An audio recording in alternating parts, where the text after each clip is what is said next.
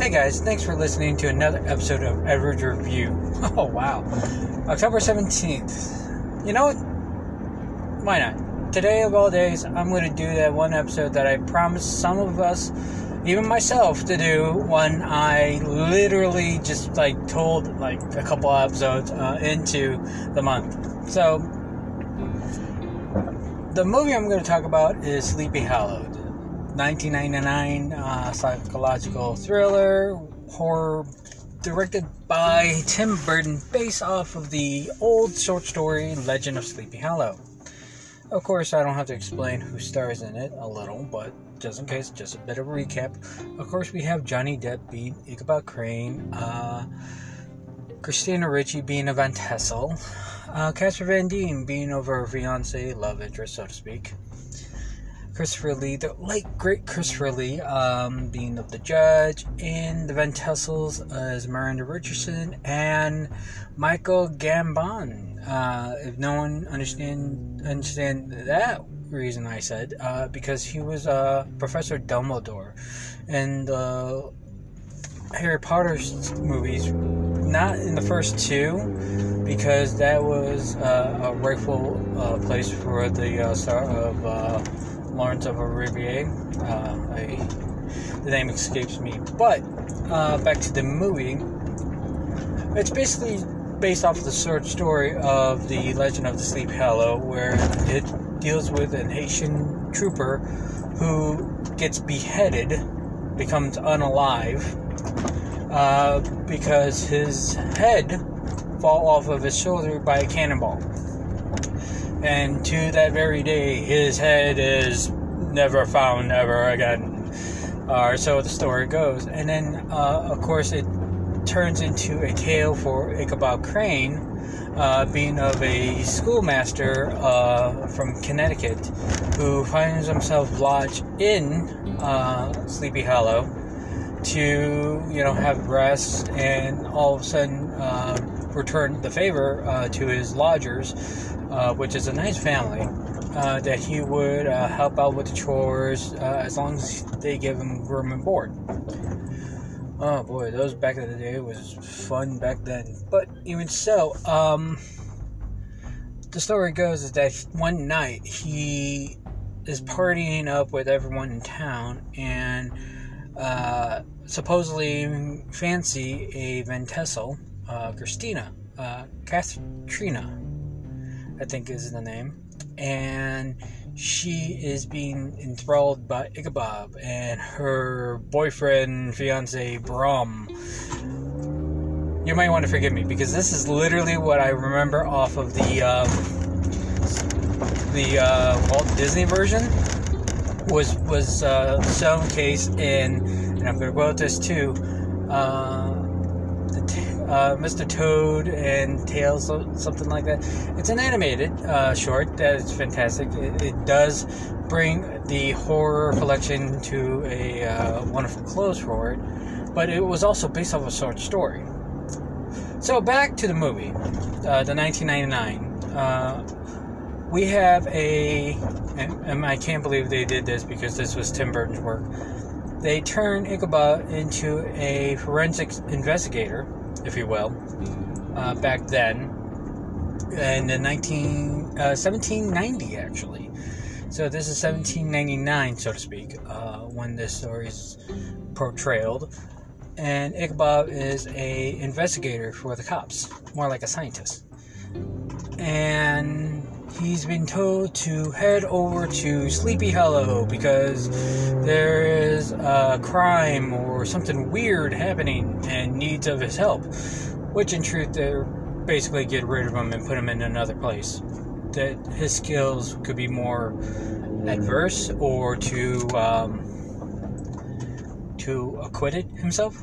So, of course, he he goes to town and he is literally uh, interrupting a celebration of sorts uh, for festivals and all that.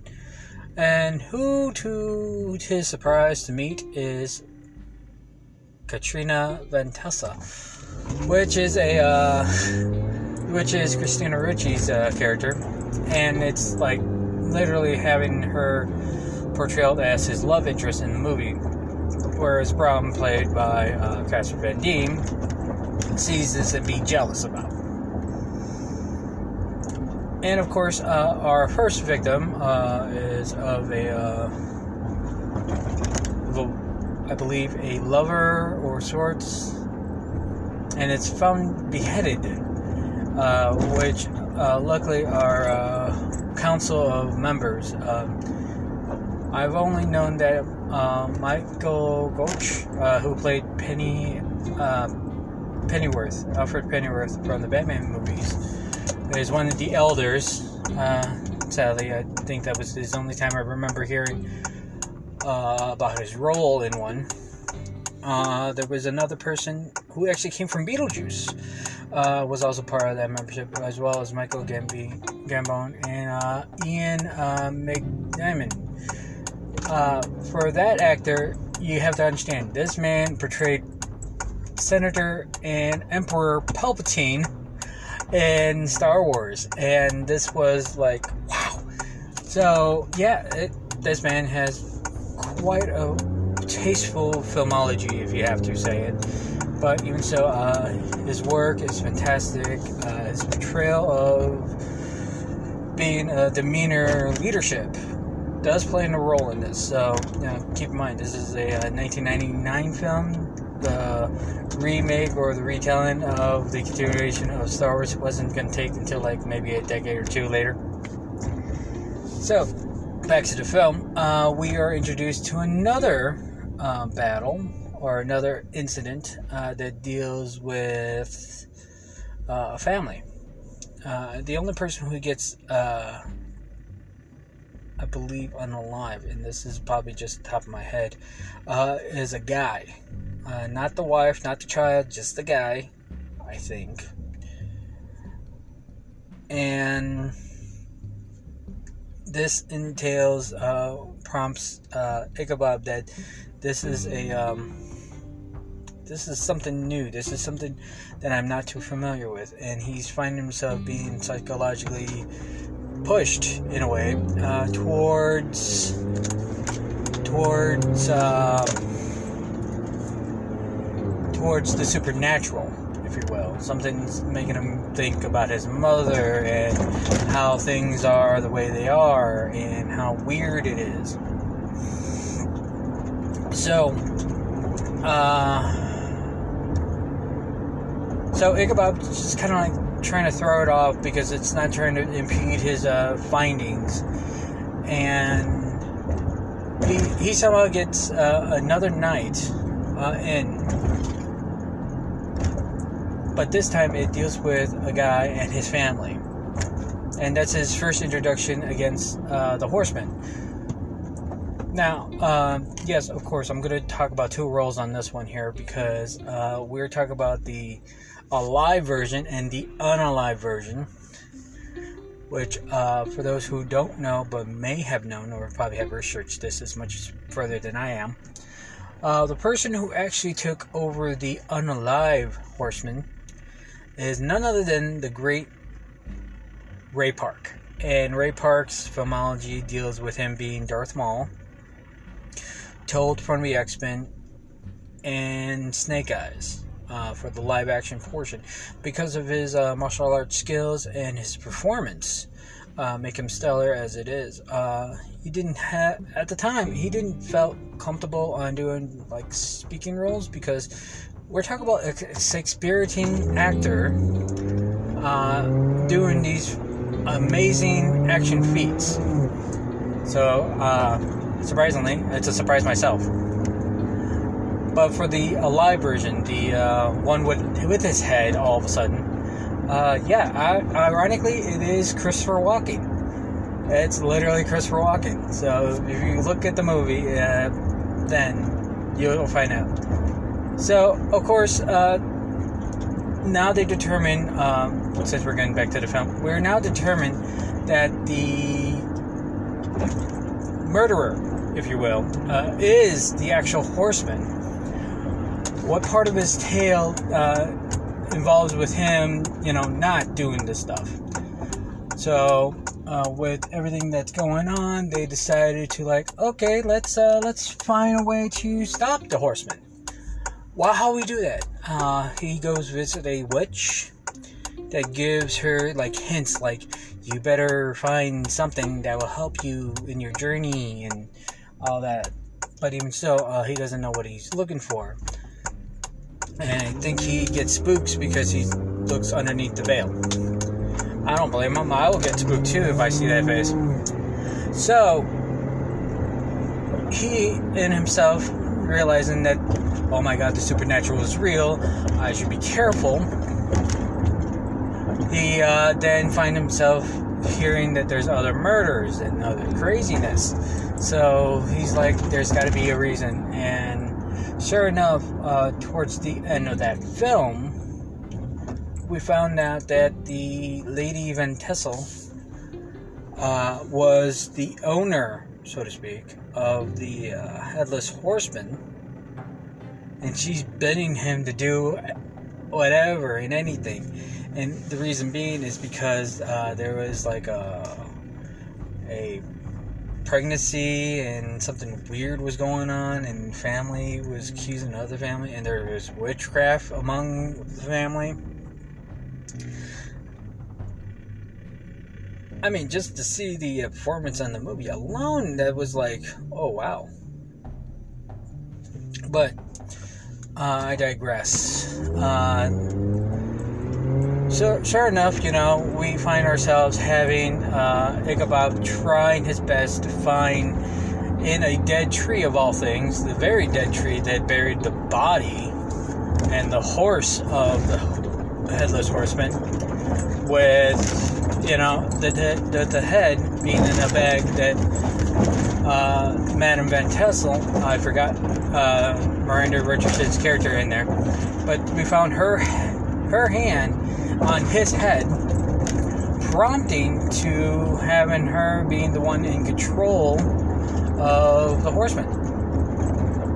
So he somehow returned the horseman his head back, which of course gives us that whole weird CGI look to him, to her and him, more like him.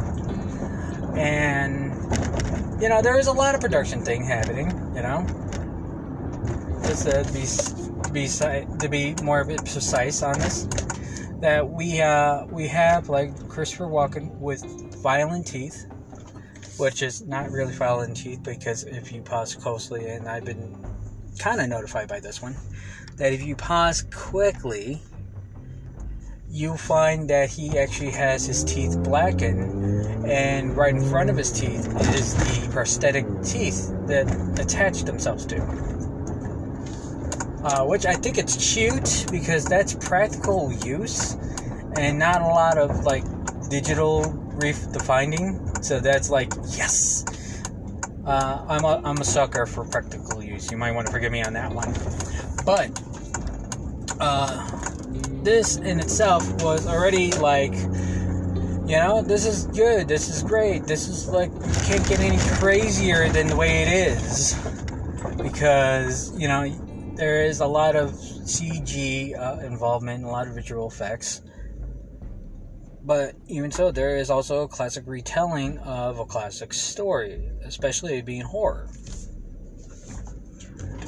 So, uh, basically, uh, to end it, uh, he himself uh, takes the witch, the one who controlled him, back to hell. And he goes to hell himself because no one's controlling him. He has his head finally, uh, leaving uh, uh, Katrina Van Tassel uh, sole heiress uh, to her family's fortune. Leaving our Ichabod being of finally in and this is how I'm seeing this in the film. He finds himself in some sort of um, a repetitive, uh, a repetitive circle, if you will, of torment.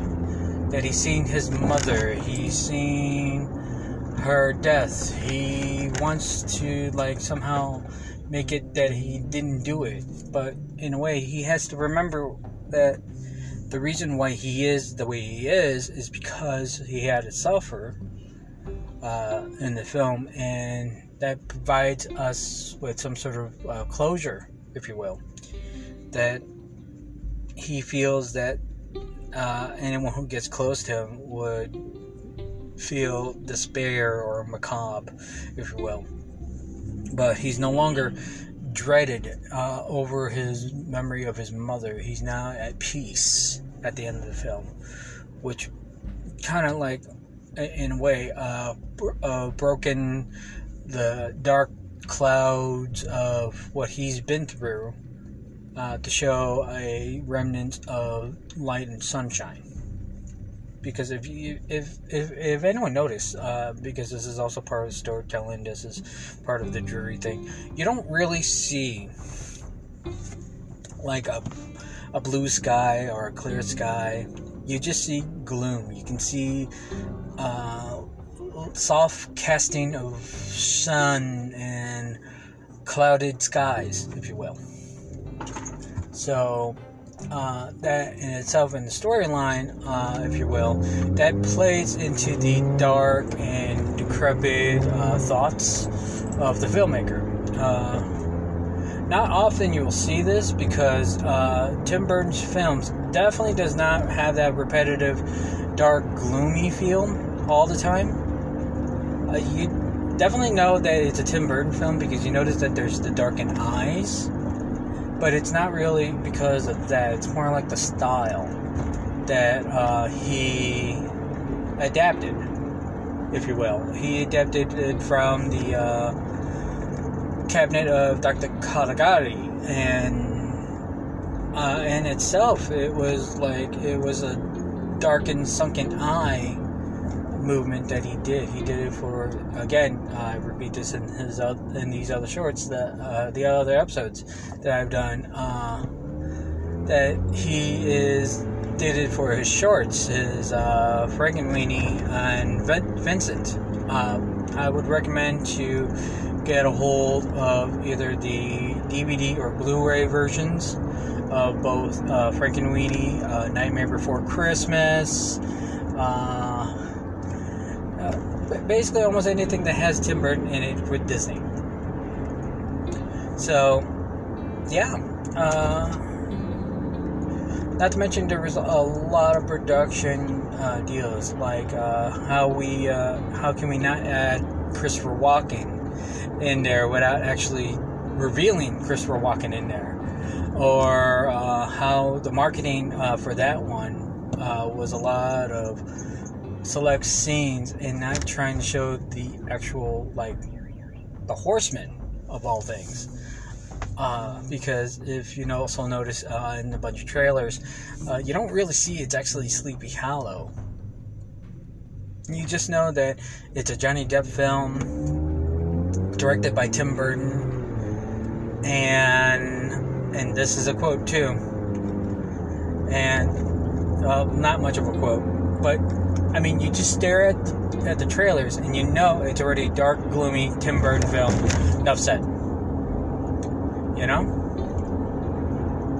So I'm gonna end this episode uh, as I normally do with a wonderful close. I do thank you guys on listening to this episode. Uh, it's it's a definitely change of pace because I really feel like I've drawn on more on talking about a series of films in a matter of minutes comparing to a main focus one like this one. So, okay, I'm going to try my best to do more than just like a single focus, but also uh, a multiple focus kind of way. So, uh, hopefully, that will be sometime soon. But again, I do thank you for listening, and as always, have a good one. Until next time, see ya.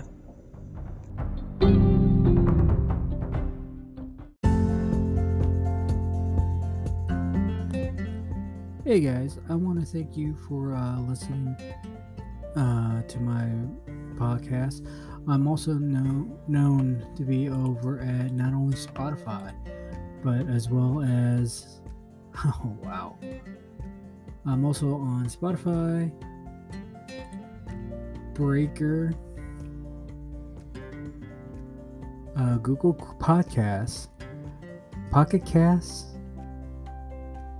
and Public uh, Radio Public. So yeah, if you guys uh, want to keep uh, listening, uh, besides me covering certain stories, uh, just shoot me a message on my review page over at anchor.fm slash forward slash Edward dash Castro five. That is uh, C A S T R O, and as a joke, no relation.